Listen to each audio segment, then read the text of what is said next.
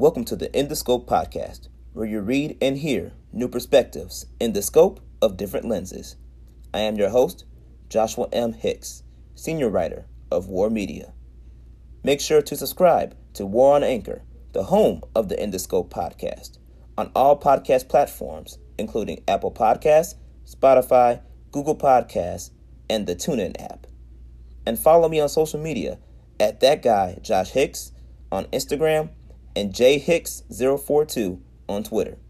Also, make sure to check out the War Media site at weareregalradio.com to get all the hottest and latest content on all things sports. Again, this is Joshua M. Hicks, and welcome to the In the Scope podcast. Hope you enjoy the show.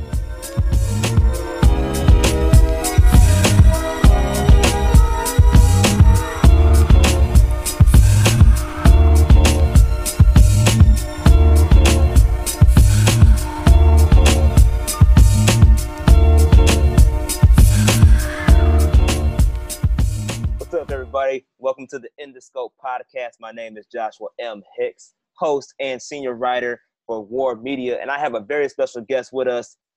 Met him at the the, the basketball tournament TBT last year. Great guy. He's a play-by-play broadcaster for Big Ten Network, NBC Sports, ESPN, and Stadium. I want to introduce you guys, Chris Vosters. Chris, how you doing, man? What's up, man? Good to be with you, Joshua. I'm actually going to take a page out of your book on Twitter and, and just say that I'm- I'm blessed to be alive and well and, and happy to be on your podcast talking some hoops. Man, I appreciate that. We're glad to have you on the podcast for sure, man.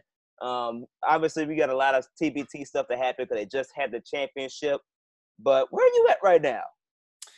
I'm just at the crib, man. Um, I'm in a little neighborhood of Chicago called East Village. It's kind of tucked in between Wicker Park and West Town. So, uh, spent about a week doing TBT related stuff, and now I'm just back in Chicago uh, chilling. Okay, that's what's up, man. That's what's up. Uh, glad you're you were safe and you know taking taking all the precautions necessary as you're still doing your job, man. Um, it's definitely a big thing that us as media members have to deal with. And speaking of media and working, uh, you were covering the TBT this past uh, week. I want to say in, in in Indianapolis. I want to say the tournament is actually in Columbus, but um, for media purposes, I, I believe you mentioned uh, prior in our previous conversation that it's in Indianapolis. Talk about what that was like. Yeah, so you know, everybody is obviously trying to make sports media as safe as possible these days. And so for the basketball tournament itself, the competition, the games, and for that matter, the players and tournament personnel, we're all in Columbus playing out a Nationwide Arena. And the broadcast team, however, everybody with the exception of Jen Hale, who was our sideline reporter for the tournament. And she's actually also the, the courtside reporter for the New Orleans Pelicans. But while she was in Columbus, everyone else was at a remote studio in Indianapolis. And there was a, a third party production company that TBT hired out to package these games, and their studios were in Indianapolis. So it was a testament to technology, really, that all of this was able to be done remotely. And I think for the better part of all the games that we showed, the audience really wouldn't have known that we were in Indianapolis and, and the games were in Columbus. So everything went pretty smoothly, but um, yeah, we were we were not actually on site watching the games courtside. We were in a studio watching the games off of two big television monitors that they had uh, stationed on these desks that we were working out of and broadcasting out of. So it was a really cool setup. Who did you do any of this broadcasting? Uh, who's your broadcasting team? So for me personally, I I was uh, I spent the first weekend of games broadcasting with Dan Dakich, who's uh, an ESPN radio personality in Indianapolis, and college basketball fans in particular are probably familiar with him because he does a lot of Big Ten college hoops and he does a lot of high profile games on ESPN. And then I was also paired with Seth Greenberg, who's one of the anchors or one of the hosts for ESPN College Game Day during the basketball season as well. So he's at the desk with Jay Williams and Jay Bilas and uh, Rece Davis whenever those guys do the game of the week at Duke or Kansas or whatever the case may be. So it was cool to have the chance to work with some of the big time ESPN media personalities that they, uh, you know, provide the tournament to use. And, and guys like Dan and Seth Greenberg, as well as Fran Fraschilla, do a great job of promoting the tournament on social media and things like that. So it was really cool to get the chance to work with them. Now, you mentioned that the media bubble itself was separate from what the players experienced in Columbus. Now, obviously, from a player's perspective, I'm pretty sure they was quarantined everything. They made sure everything was quarantined. They tested the players cons- consistently, even pr- before and probably after games and practices. Talk about the procedures you guys had to take from a quarantine perspective since you guys were at a different location.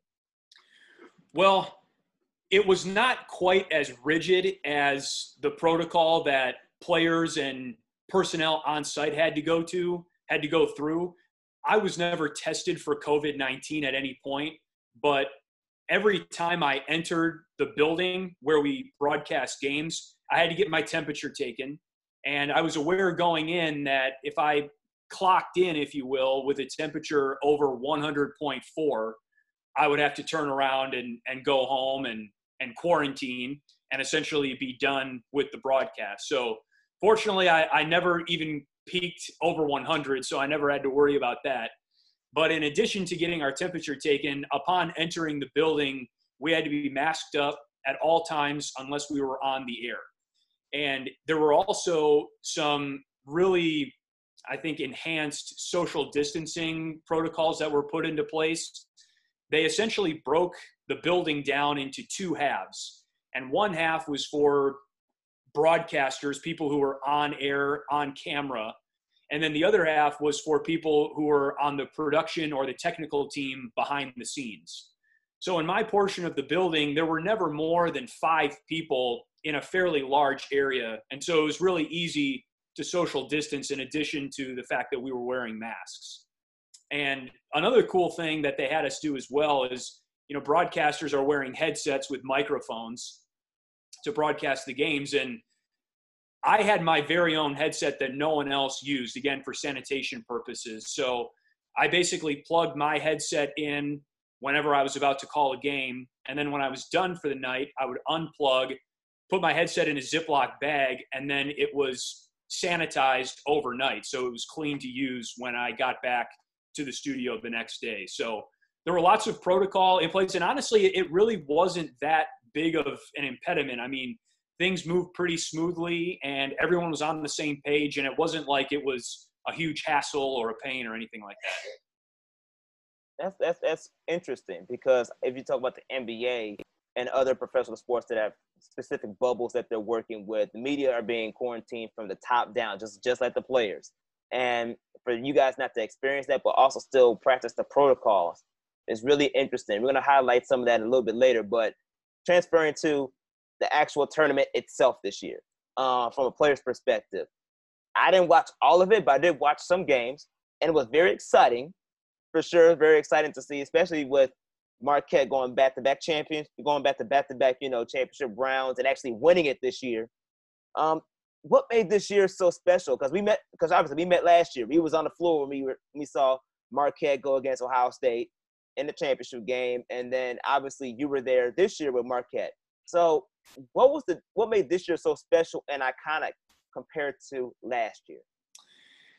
There were so many storylines and so many angles that made the tournament really fun to cover. And I think first and foremost, and I know we have been talking about this already, but you've got the COVID 19 cloud that's hanging over everything, man. And so there were questions coming in about, hey, would we even be able to start the tournament on time? Would there be teams that, would there be so many teams that had positive tests that there would no longer be enough teams in the field? So, fortunately, we cleared those hurdles early on in the process. And once it became clear that the bubble was working and positive tests had been contained, and teams that did have positive tests were swapped out with teams that were sort of on standby the level of play is what really took over and I think kind of became the mm. main story going forward. So there were so many great individual performances. You mentioned the Marquette alumni team. Absolutely, the fact that they were so close to winning the championship last year, then to get back to that level this year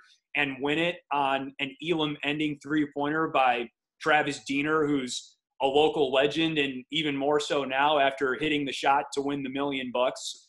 That was a huge storyline. Another storyline that was fascinating to watch was Joe Johnson, the seven time NBA All Star, former Atlanta Hawk, Brooklyn Net, among other teams. He decides that he wants to ball with Overseas Elite, the team that's won four TBT championships already.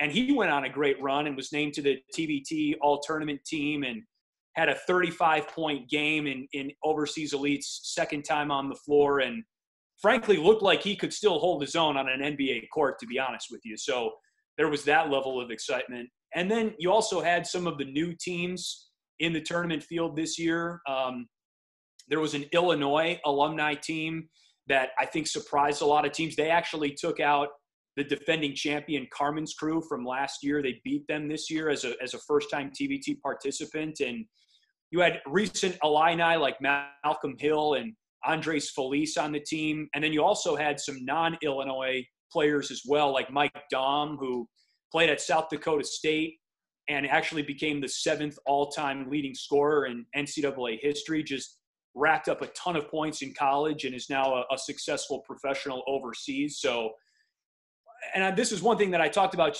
too, you know, before we came on.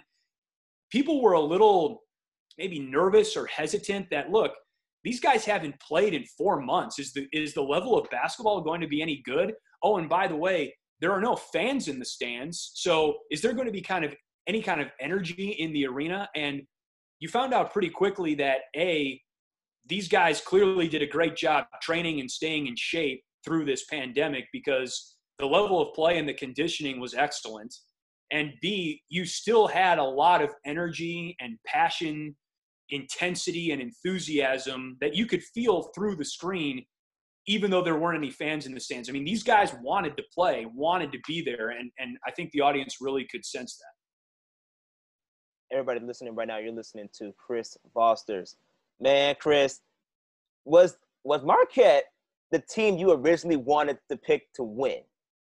Yes, it was. I, I mean, and and like it wasn't necessarily a sleeper pick. I mean, they're the four seed coming in. They had a first round bye. So you're like, okay, you know, these guys, not only were they in the finals last year, but they were in the semifinals the year before that. So these guys have been around. They know what the tournament is about. And with all of the craziness going on with COVID 19, you, you thought a, a veteran team like that would be best equipped to handle the tournament this year specifically. But man, from the time they took the floor the first time this tournament, everyone knew that, okay, this is a team to watch. This is a team that has a really, really good chance of winning the championship this year. Their core three, their three best players, it, it was Darius Johnson Odom, who got a cup of coffee in the NBA with the Dallas Mavericks. It was Dwight Buycks, who was one of Marquette's best players all time, and looks like he could seriously fill out an NBA bench spot as well. And then you had Jamil Wilson. Those three players really anchored the Golden Eagles team this year. And the way that they were playing in sync, you could tell that they had played a lot of basketball together. Their chemistry was on point from the jump. And they became a team that, like, pretty early on in the process, I mean, you, you could tell, like, okay, even if they don't win the whole thing, they're going to get awfully close and, and make a pretty good run at this what what what was a, a, uh, a sleeper team maybe that might have surprised you throughout this tournament? You know, I think if you look at the championship game, Golden Eagles took on a Sideline Cancer team that was the 22nd seed out of 24. And I think they were absolutely the surprise team. I mean, they didn't have a first round bye. And so to make it through a really tough field, they had to play one more game than every other team in the final four. Uh, they were a team that that I think really took a lot of people by surprise. And one thing that's cool about them, and, and this is something that can be said for TBT as a whole, you get these teams not only that represent college groups, college alumni teams like the Marquette team, but Sideline Cancer is a team that plays for a cause. So they they were repping pancreatic cancer this year, and you know a lot of what they do is just generate awareness around a cause in, the, in their case pancreatic cancer and had they won the $1 million jackpot they would have donated some of their player shares to pancreatic research so that tugged at a lot of heartstrings if you know what i mean and there were a lot of people that sympathized with them and sort of got on their bandwagon once they started winning games in particular but they were legit, man. I mean, they deserved to be in that championship game as much as any other team. They had a couple of really good college players, uh, former college players, I should say. Maurice Creek, who played at Indiana, uh, Remy Abell, who also played at Indiana and transferred to Xavier. And then their best player was probably a guy by the name of Marcus Keene, who went to Central Michigan and averaged 30 points per game three seasons ago and led all of Division One college basketball in, in scoring three seasons ago. So they played really hard. They had some talent, and as, as, you know, as good as they were, as much as they deserved to be in the championship game, I think they surprised a lot of people by making the run that they did. Talk. Let's go in more depth with the actual players itself, because the players you mentioned, like Joe Johnson, these are professional players that, even though they may not have survived in the NBA, they had some experience in the NBA or quite frankly, if you look at the rosters, they could potentially make a roster. I mean, even Joe Johnson, like you mentioned, he balled out in this tournament from what from the from the numbers that I've seen and from even the, one of the games that I saw. Like you said, he could hold down his his own in the NBA still if he, if, if he was given a chance. Talk about how TBT could potentially be another one of those miniature leagues like the Big Three, where NBA players or former NBA players that believe they can still play the game can participate in and even utilize that as a platform to get themselves back into the NBA. We were all over that this year, especially. And again, with nothing else going on in the basketball world or, or really for the better part of the sports world right now, I mean, we knew from people that we talked to in and around the tournament hey, there are a lot of NBA scouts a lot of NBA front office members, a lot of NBA personnel that are going to be watching this tournament as a as sort of a talent evaluation. And certainly the fact that we're in the middle of a pandemic and the NBA is getting ready to reboot again, I think that made more eyeballs turned or tuned into TBT this year maybe than in a typical year. But I think even independent of that, this is a great it, every year this tournament becomes more and more of a platform for players who play overseas or in the G League to showcase their talents in front of a national audience, play back in the United States in some cases for the first time in a while, and, and really land on the radar of some NBA teams that might be looking to fill out their bench for the upcoming season, might be looking to extend some invites to summer camp, maybe uh, you know a guy you, you, for instance you see a guy like darius johnson odom play really well in the tournament this year and, and if you're an nba scout maybe you think okay uh, maybe this guy is a, is a candidate for a for a two-way contract or even a 10-day contract once things get up and running again so i think that you know for all those reasons this is an awesome venue and maybe even you know not to compare TBT to Big Three and, and say one's better than the other or anything like that. But for those of you who might not be familiar, TBT is is five on five, full court basketball.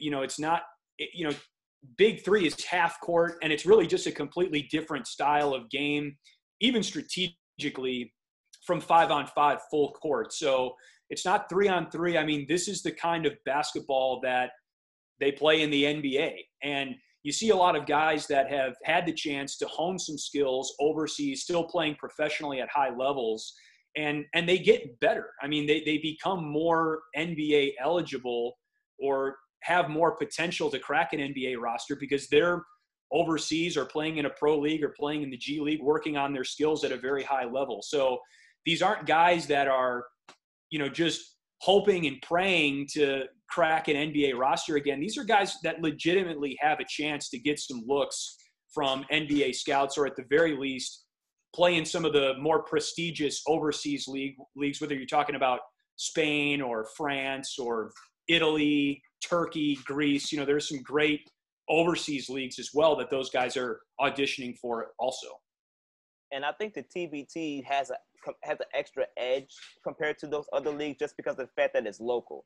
I mean, you you have a lot of uh, players that are so used to traveling way overseas across different countries just to make some money. Where in the TBT, you ha- you can increase your viewership, from, like you said, from a scout's perspective, because everything is local. You may even have your family being able to watch. I mean, post obviously pandemic was a little different, but you may have a you know more of a family attendance, more family viewership, and depending on your money, you can stay local, work on your skill set. I mean, when I talked to Demetri McCamey last year, he, that's what he told me when he won a championship with Carmen's crew. He said this could be a league that could really supersede other professional leagues overseas just because of the fact that you can work on your game, win some money, and on top of that, stay local. We're, we're, we're really the family aspect for these players can be much more of a reality for their circumstances.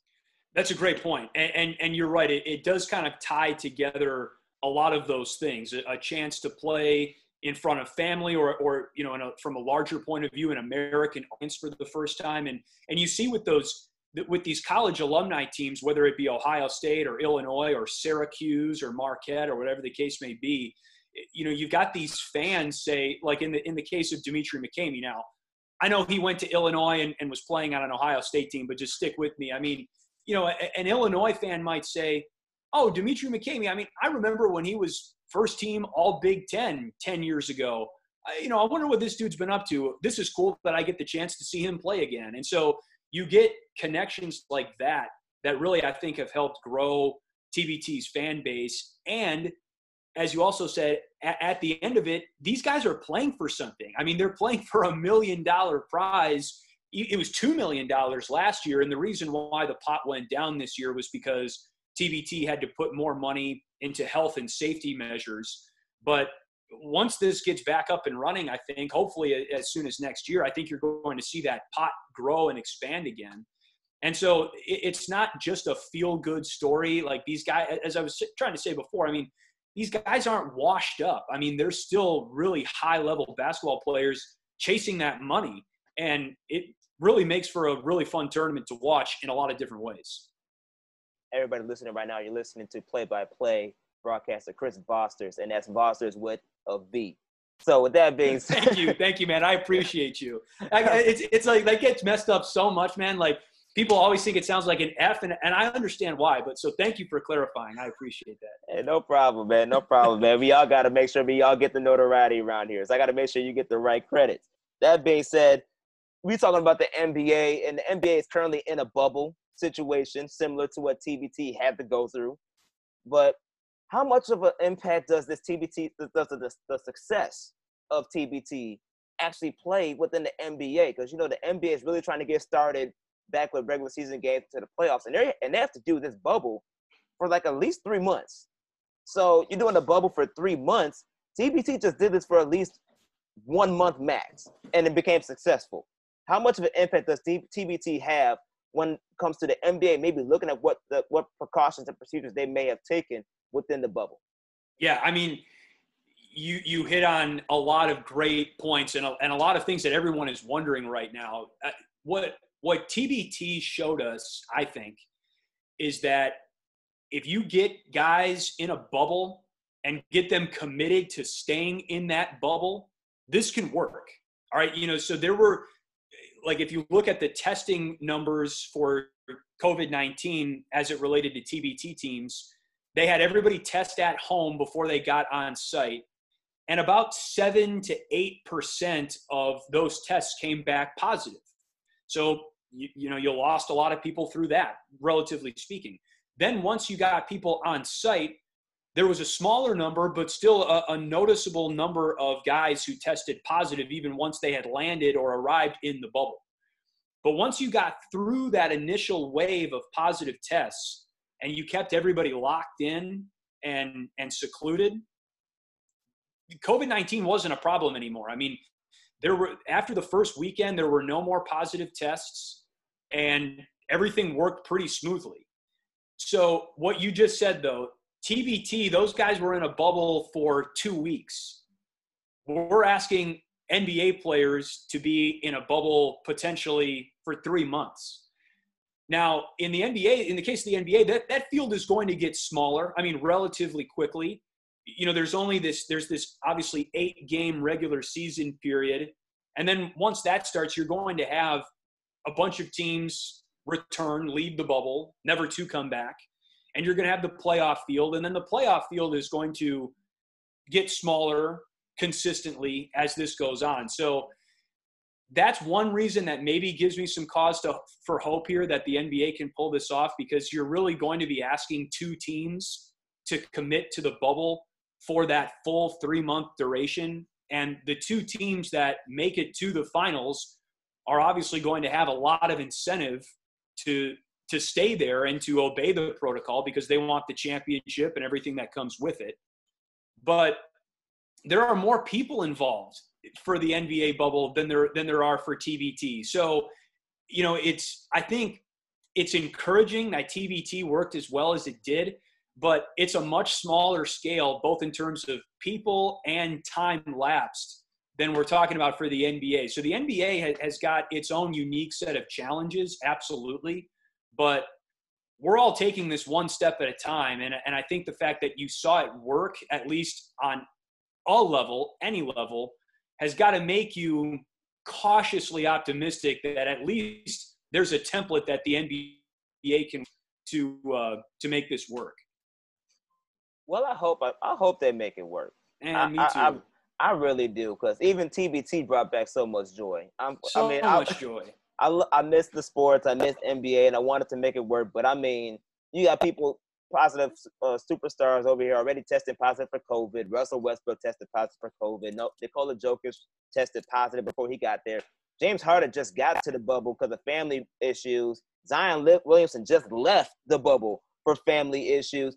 And then you got people like Dwight Howard getting pissed off because people are already using the snitch line. Like, I mean, at this point, it's so chaotic with the bubble. I don't know what to expect. But with what you're telling me, I am slightly, a little, just slightly more optimistic because of the fact that obviously it's starting big, it's gonna be more chaotic. But as the season dwindles down, it could be more controllable, like it was with the TBT, to where that can be a little bit eliminated. Yes, yes, I, and I think yeah, again, you know, okay so, okay, so you're seeing guys right now like like Russell Westbrook test positive, and okay, like that's that's a bummer, yes, but let them get it now, quarantine for 14 days, get it out of their system, and and then be ready to go. And they really won't have missed that much time. I think what really concerns me though is that snitch line because. I mean, if you got to worry about somebody ratting you out, I mean, that's that is going to cause your commitment to the bubble, to this process, to to maybe crack a little bit. And that that's one thing that TBT had going for it as well. That's easy to overlook. These guys were committed to the quarantine lifestyle. And I mean, look, like as much as we're saying that these guys in TBT are, you know, on the cusp maybe of NBA style of play, they still live a different life than NBA players, man. And and they're not quite as accustomed to maybe the chartered plane rides and the five star hotels. You know, it's probably going to be more of a culture shock for people at the NBA level to get used to the quarantine life than it was for TBT players. So, I mean, I'm not worried about a LeBron James, a Kawhi Leonard, a Giannis Antetokounmpo. I mean, those guys know they have a legitimate chance to win this thing. I think they're going to be committed. But can you get the buy-in from everybody else to not make this thing fall apart? That's that's what we're going to have to just wait and see. So then, what is your opinion on the second bubble? Because it's, it's been reported that the NBA is trying to do it. I think it's stupid. Doesn't make sense, especially since they're not really fighting for the playoffs or a championship. They're really just fighting just to stay relevant and collect TV money which I understand why, but from from a player's perspective, to me, it doesn't make sense. What what, what are your thoughts about that? I read your article on that when you talked about the second bubble, and I agree with you 100%. I mean, I, I don't think it just makes a ton of sense, and I understand why the idea might be out there. And look, I I I applaud the NBA. I mean, they're trying to make everybody feel like they're a part of the reboot, and and I mean, why not aim high for pulling something off like this. But I think when you step back and realize that, I mean, there's still liability and risk involved here just by starting the season again in any kind of capacity. And I think you're seeing this play out in college athletics as well, where a lot of universities are like, hey, man, I mean, I don't know if it's worth it, you know, testing guys' commitment to this kind of quarantine lifestyle because if guys want to go out and leave the bubble and and do their thing and and party and have fun well okay that's their individual right to do that but i don't want to be you know i don't want my ass to be on the line pardon my french if you want to go out and get sick and and then sue me for you know not taking care of me or whatever. So that's why i think you know at the nba level for the teams that don't have a shot at this anyway, it's just it's just too much unnecessary risk. I mean, why put guys in a situation where they're going to be tempted to go out in Chicago, have fun, get sick, and then spread it to other people, and then you know put put their teams and the entire league in a in a place of you know trying to compensate them in some way or you know set up a possible lawsuit or something like that so I agree with you. I just I just don't think the second bubble is, is really worth it right now. Everybody listening right now, you're listening to Big Ten Network play-by-play broadcaster Chris Vosters with the V. And transitioning to college athletes, like you just said, you know, the Big Ten, as one of the networks you are representing when you do the broadcasting, um, they just announced, at least from a football and from a fall sports perspective, that they're going to only do conference games. And recently, a report just came out today that they're only going, they're actually going to fill this, uh, have fans come in at 20% capacity from a football perspective. Is that a smart move? Like, because I understand you want to be social distant, and obviously you got to get as much money as you can from these from fans, ticket sales, and things of that sort. But is it really worth the risk? Your opinion?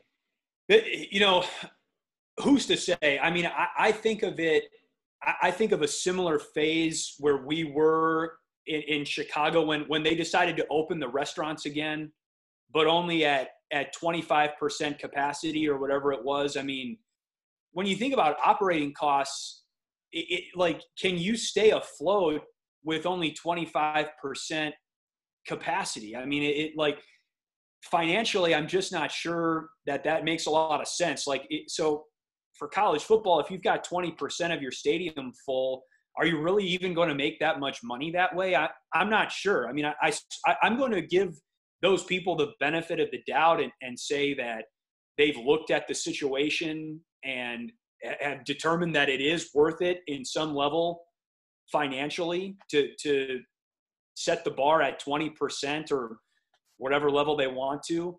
Um, you know, I know that from my perspective as a broadcaster, I've already been told that, hey, even if we have a college football season this year, you're, you're not going to the games. I mean, we we are going to bring you to our studio and, and have you do the games off monitors remotely, similar to what I did for TBT. So I know that regardless of fans, there's still going to be, you know, a much more reduced number of people that are even allowed entry into the stadium.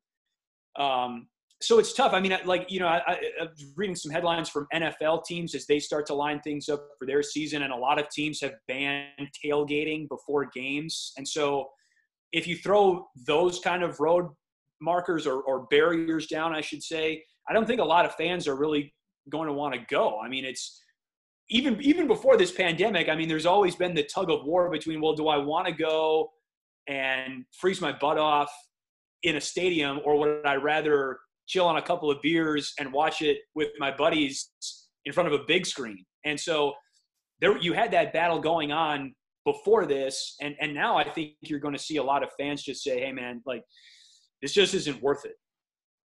I like how you brought up the media aspect of how they're going to play a role within the broadcast and especially with Big Ten Network and the announcement that the Big Ten made, because that was going to be my next question. The fact that, obviously, from a broadcasting perspective, you're not going to be present at these stadiums or at these games. You're actually going to be doing it remotely and remotely from the, the studio that they provide. It's it's going to be very interesting because now you wonder how does that setup correlate with the Big Ten compared to like you did with TBT. how much of a success is that going to be? I think obviously I think it will be perfectly fine, but it's different watching a TV screen and saying, "Oh, dang, there goes one of my guys on TV." Actually, at the game covering it, compared to me one on TV saying, "Oh, dang, he's stuck up at the studio." Like you know, it gives a different feel. It's it's it's a totally different feel, and like I'll give TBT a lot of credit because I think there are some things that you know, like you know, so me and you, we've peeked behind the curtain, and we we know like what a what a sports broadcast looks like behind the scenes, or what it's like to cover a game as a working member of the media. But I think for the average fan, I think that there are some steps that networks are going to take to sort of smooth over those differences and make it not quite so apparent that the broadcasters aren't on location. Um, so I'm, I'm hoping that that the audience can tune in on their television or on their tablet or whatever and still have the same kind of viewing experience, all things considered, as they would normally. But you know, speaking just from my perspective, it's different when you're in a studio and you're watching games on monitors and you can't like tap into the energy and the crowd and you know what everything that's going on. I mean, your field of vision is completely dependent on whatever the cameras decide to show you. I mean, you essentially don't have a 360 degree field of vision like when you're at the court or in the press box and are able to see everything with your own eyes. So it, it's different and and it's it's an adjustment period and I mean, I know that that for reporters as well, it, it's getting tougher because they're not going to have the locker room access or the the accessibility to to players and coaches that they typically do. I mean, a lot of beat reporters such as yourself are getting information from teleconferences now instead of one-on-one interviews or even group press conferences and it's just it's just not quite the same. So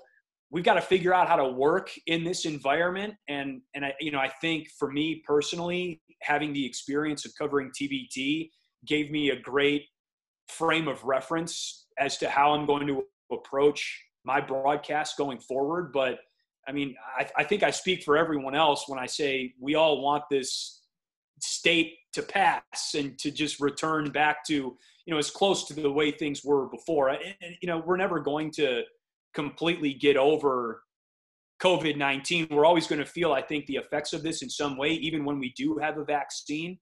But, uh, you know, I, I think there, you know, we definitely want to get back to a, a, a, at least a closer sense of, of normal than we have right now.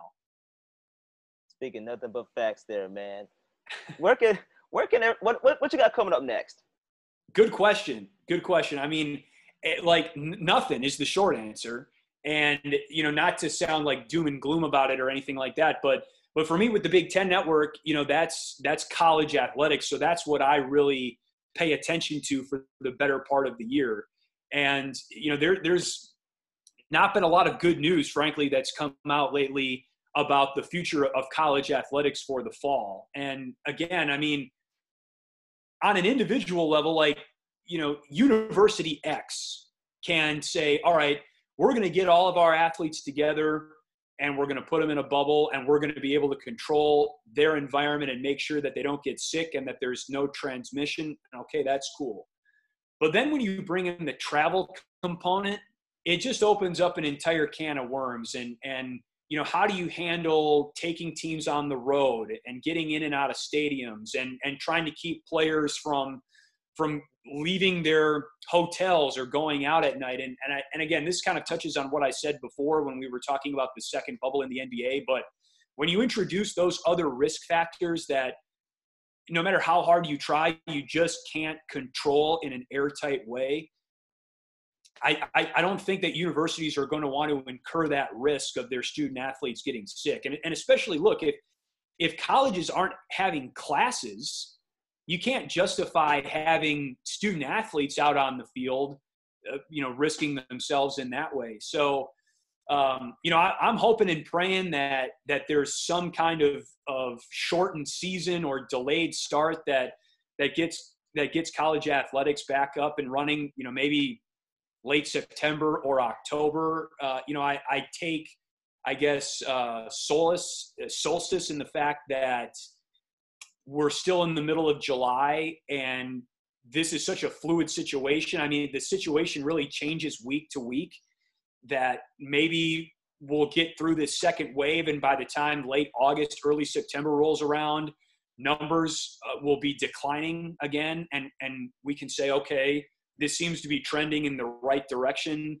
Maybe we can find a, a system that works. But you know, the NCAA president, Mark Emmert, when he comes out today and says the data is pointing in the wrong direction, I mean, he, he's right. And, uh, you know, so it's just, it's very much wait and see right now. But I, I, will enjoy the opportunity as a fan to watch Major League Baseball and, and the NBA get up and running again. And, and I'm rooting as much for my profession, as much for my personal fandom, that those experiments, if you will, work because I think if if MLB can get through its season, if the NBA can get its season back up and running again, I think that will bolster the confidence of college athletics to maybe find something that will work for them.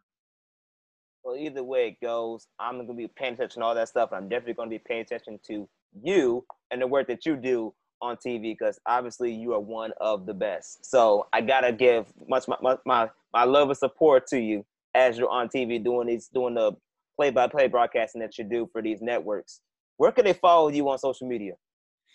Please follow me on, on Twitter and Instagram at CJ Vosters. That's V as in Victor, O S T E R S. So CJ Vosters. Yeah, give me a follow on, on Twitter and Instagram. You know, I certainly do my best when there are sporting events going on to to create some content, kind of some behind the scenes stuff. You know, I posted a video during my week at TBT of what our broadcast setup looked like, socially distance proof and everything. So yeah, would would appreciate your follows and and uh, you know I, am definitely I'll keep you posted on what I got going on on my end, my friend, and and certainly enjoy following you and and uh, you know cheering you on and doing all the good stuff that you put out there as well. Appreciate that, man. We definitely definitely gonna be tuning into what you got going on. Keep me posted so I support in any way that I possibly can. And everyone t- listening right now, you can follow me on social media at that guy Josh Hicks on Instagram and at jhicks042 on Twitter. We got a lot of good stuff coming our way. Both of us, as a matter of fact, do. And you, this is definitely some stuff you do not want to miss. Chris, my brother, I appreciate you. Thank you for taking the time to come on the Interscope podcast. We'll catch up and talk soon. Honor and a privilege, my man. Thank you so much for the invite. And yeah, we'll be in touch. Yes, sir. You, you stay safe out there. Thank you. You too, bro. Appreciate you. All right.